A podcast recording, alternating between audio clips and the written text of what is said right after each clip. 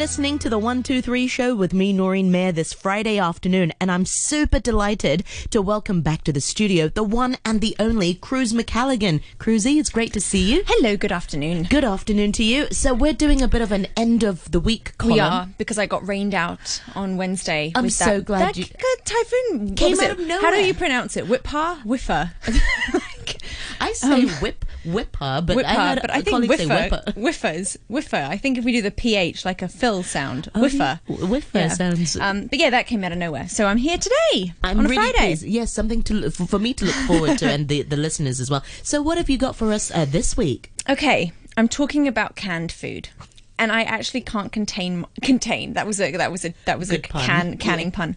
Um, I can't contain my excitement about it because it's really really interesting. I didn't think it would be this interesting, and then I started researching it, and there's just not enough time and too much to say. It's fascinating. So we're talking about canned food, okay? So I'll start with some. Well, I'll ease you into it because it's got quite an interesting history. Firstly, do you eat canned food? I do. Yeah. Yes. What kind of things do you eat out of cans? Uh, tuna. Sometimes I'll have a soup. Yeah. Um. Sometimes I mean I like these sp- spicy mackerels that they used to do. Oh, Yes. Yeah. You I know which remember? ones you mean. Yeah. Oh, staple. Yeah, Pantry staple. I yeah. hear Anne Marie Evans is also Oh uh, yeah, yeah, a, fan, a fan, yeah, yeah. There's this, there's a secret club of us. I think There is. Um, yeah, no, I, I'm a huge fan of canned food, and I think I have been since I was a student.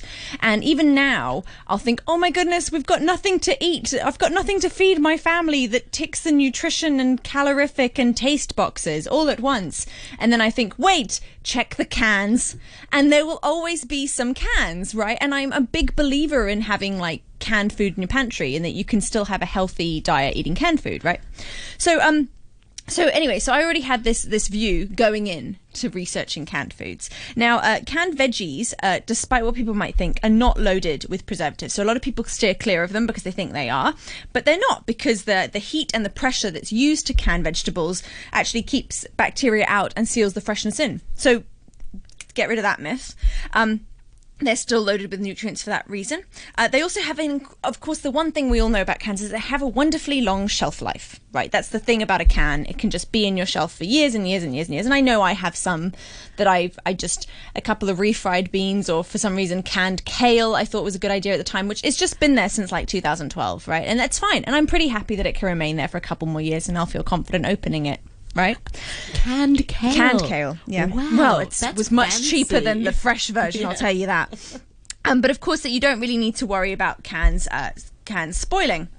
Now, um, the when we talk about cans, the really interesting thing to think about is that um, canned foods originated because people were trying to find ways to preserve food.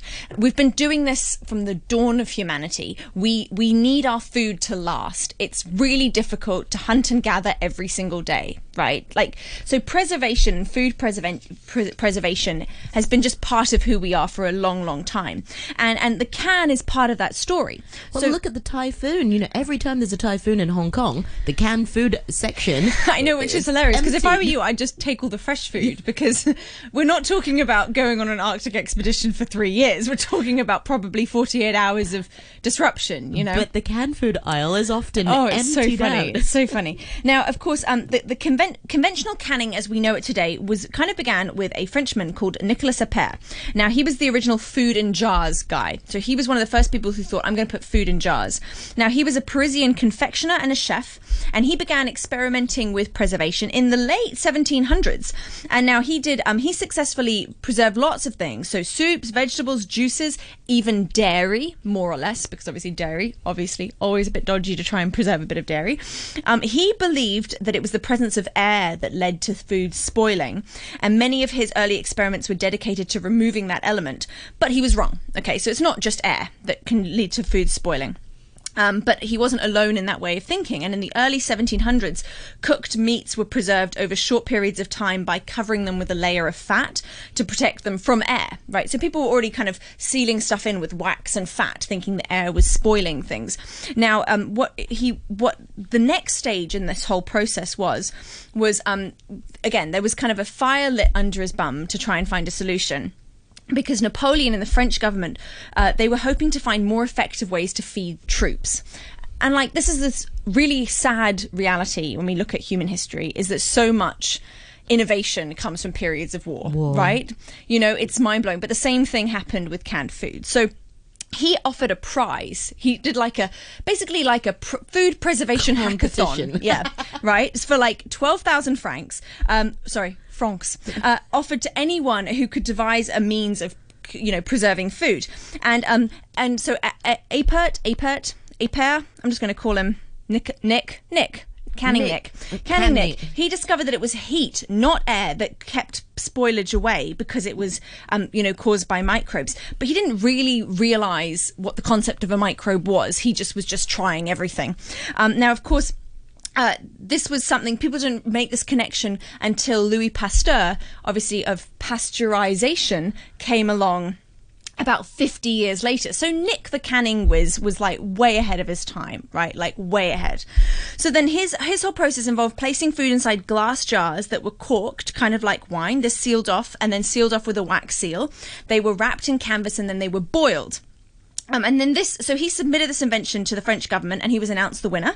And some 15 years after he first, um, so you know, so he was announced the winner after he like 15 years of experimenting, and he suddenly wins this competition to help feed French troops traveling across great distances.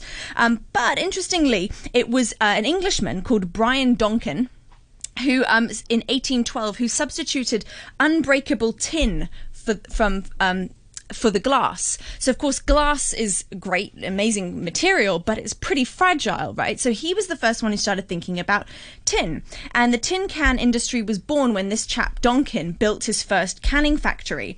Um, but of course initially the process was really slow and very labor intensive because the cans were handmade. So this was like quite an involved process and it took up to 6 hours to cook them all and heat them all up and make that process work.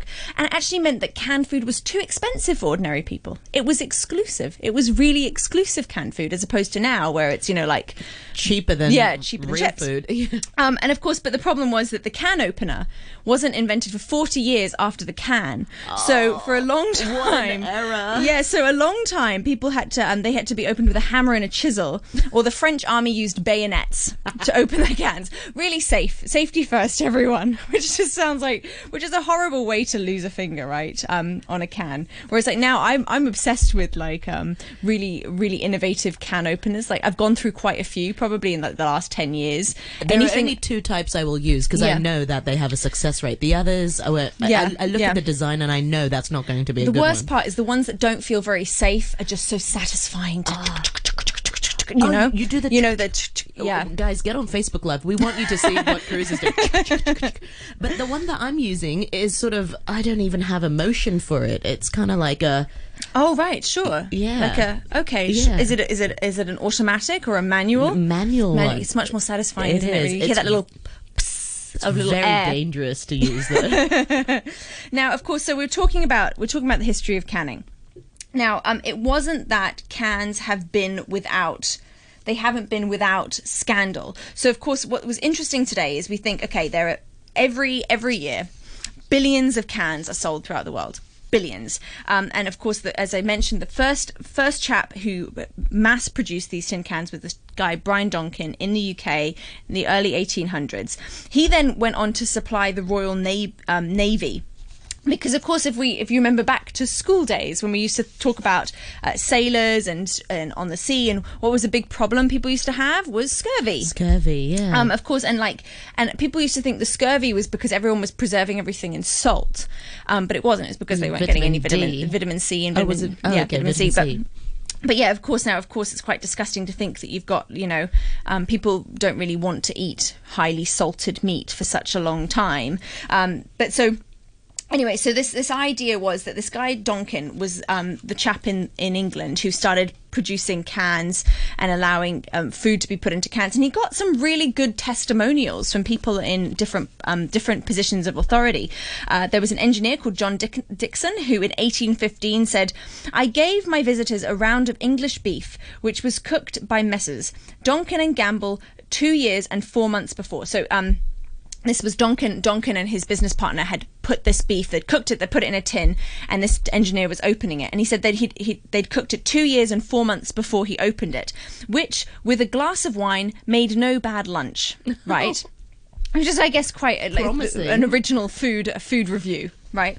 Um, uh, Captain George King um, of the Mary and Susanna in 1813 said, I have the pleasure of saying the meats and soups I opened during the voyage were as good as when first put up, and I have no doubt will keep in any climate which must have been revolutionary if you were a, uh, you know a captain of a ship and or, basically your job as a captain of a ship in those days was just to watch your men slowly die of malnutrition that was basically your number one your number one responsibility right um, captain A.W. Schomberg of the HMS York in 1814 said I think it is a most excellent thing for the ship's company, and particularly those in a convalescent state.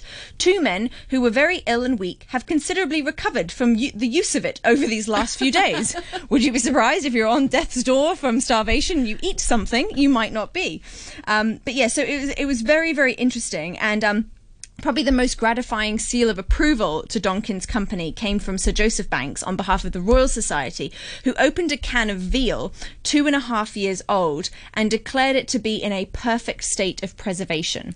So that's like a, that's almost Wow, like a, a that's a seal of royal approval. seal of Yeah. approval, right? You know, that's like a big deal to have your you know your canned veal. And of course, Banks went on to describe Donkin's work as one of the most important discoveries of the age we live in, which it is, and none of us think about when you think about eating spaghetti hoops. You don't think about all of the innovation and the time that went into to making these products. But the problem was they did have a bit of a PR problem. So of course, um, I think the, the the fact of the matter is that people think that you know certain foods were prized. You want to preserve meat. That's more exciting than preserving some potatoes or some carrots because again, at the time, people didn't recognize that you also need the potatoes and the carrots for nutritional balance and everything, right?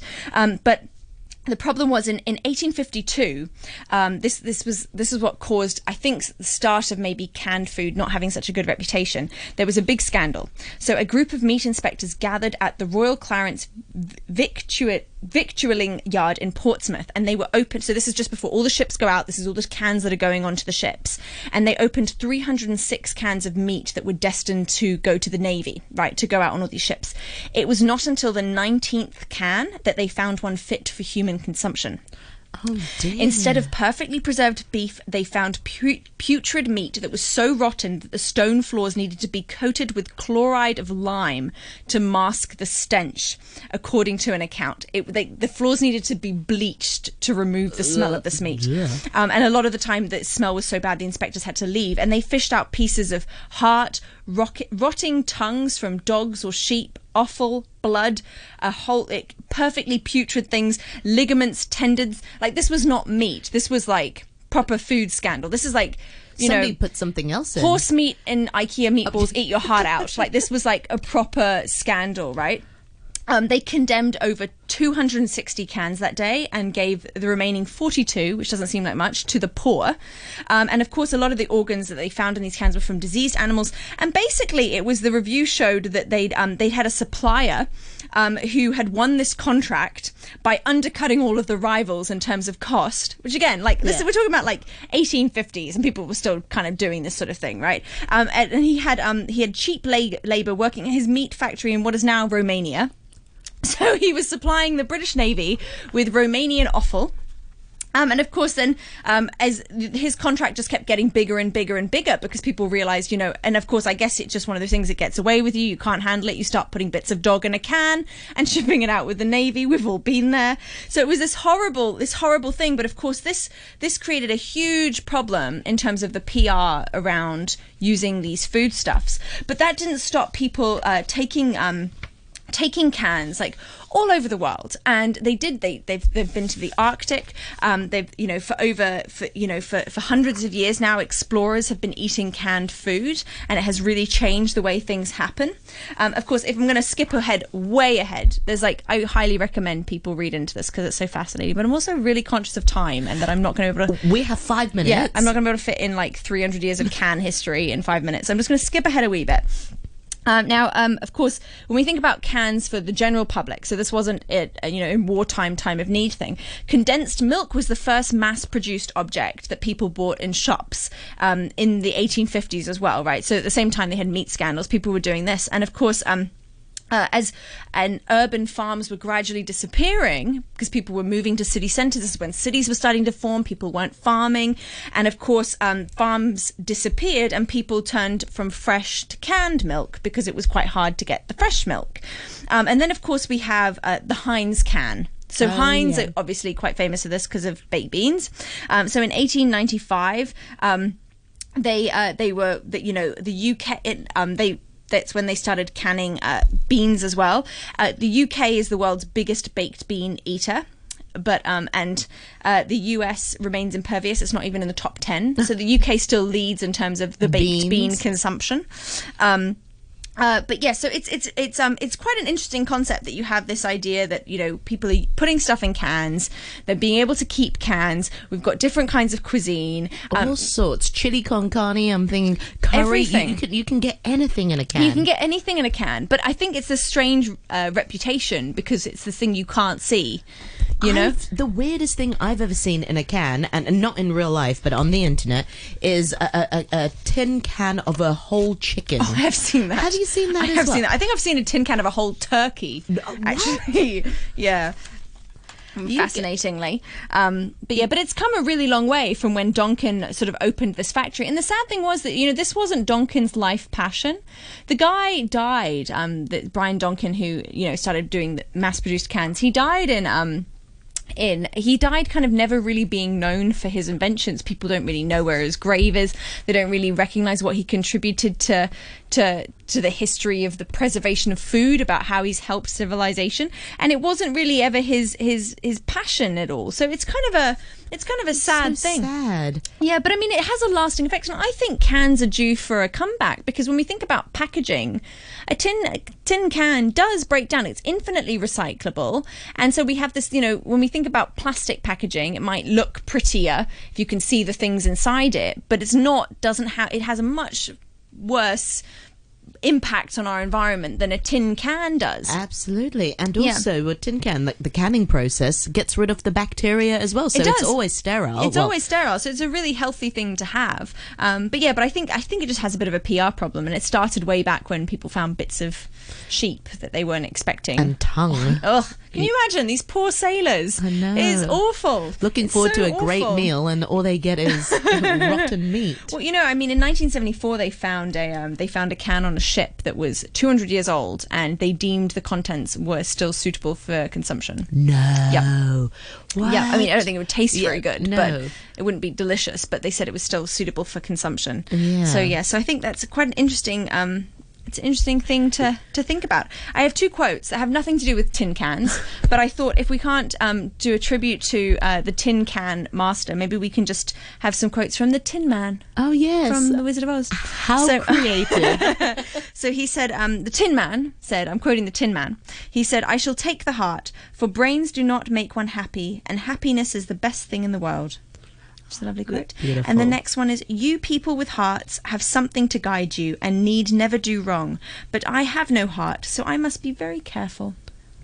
Again, a beautiful quote Yeah, from the yeah, Tin from Man. the Tin Man. So Yes. it's just showing tin, tins. There's a lot of heart in the tin story. and uh, inspires a lot. I, I did not. I didn't get a chance to ask you, Cruz. Uh, what's uh, some of your favorite uh, tin food items Oh, that you've tinned come across? beans. Yeah. Okay. Yeah. Tinned beans. I'm a fan of all tinned beans. Tin chopped tomatoes. oh yes. Yep, tinned coconut milk. I, I like live off a tin. I live out of a tin. I forgot about the Yeah. tin chopped tomatoes. I, I use that for Right. my bolognese. Yeah, exactly. Yeah, and what else do I? I, I love a bit of condensed milk. Oh, sure. sweetened condensed I, Sure, I like sure. that Yeah, as well on toast. That's huge in Hong Kong's ta tan tang. You know, you could put that on a bit of exactly. toast. It's very satisfying. Yeah. But I think there. Um, I think I, I really I can't say this strongly enough. I really believe that cans are, are due for a comeback. I think we can make tin can food so much cooler than it is. I um, think so I mean, it's too. heavy and it's cumbersome and things like that. But I remember seeing a video once about a man in a Japanese factory who would have all the tins come past him, and just by tapping the the tin and the sound, the reverberation sound, he could tell what was inside the tin. Like if it was pineapples or hot dogs or whatever it was, it was amazing. It was on TV when we were kids in Hong Kong, and I was like, how can someone do that? But I think I'm like. You would be from Japan and you would be this sort of genius I tin can master. Oh, I forgot. Yeah, tin pineapples. Love Yeah, a bit of that. so I'll tell you who's a big fan of tin pineapples or pineapples in general. Hugh Chiverton. Oh, really? Yes. Sure. so- would you catch him in his office just with a tin of pineapples? Probably, yeah. probably right now. well, meanwhile, thank you so much for your time today, Cruz, and I look forward to seeing you next week. Thank you very much. And a quick look at the weather for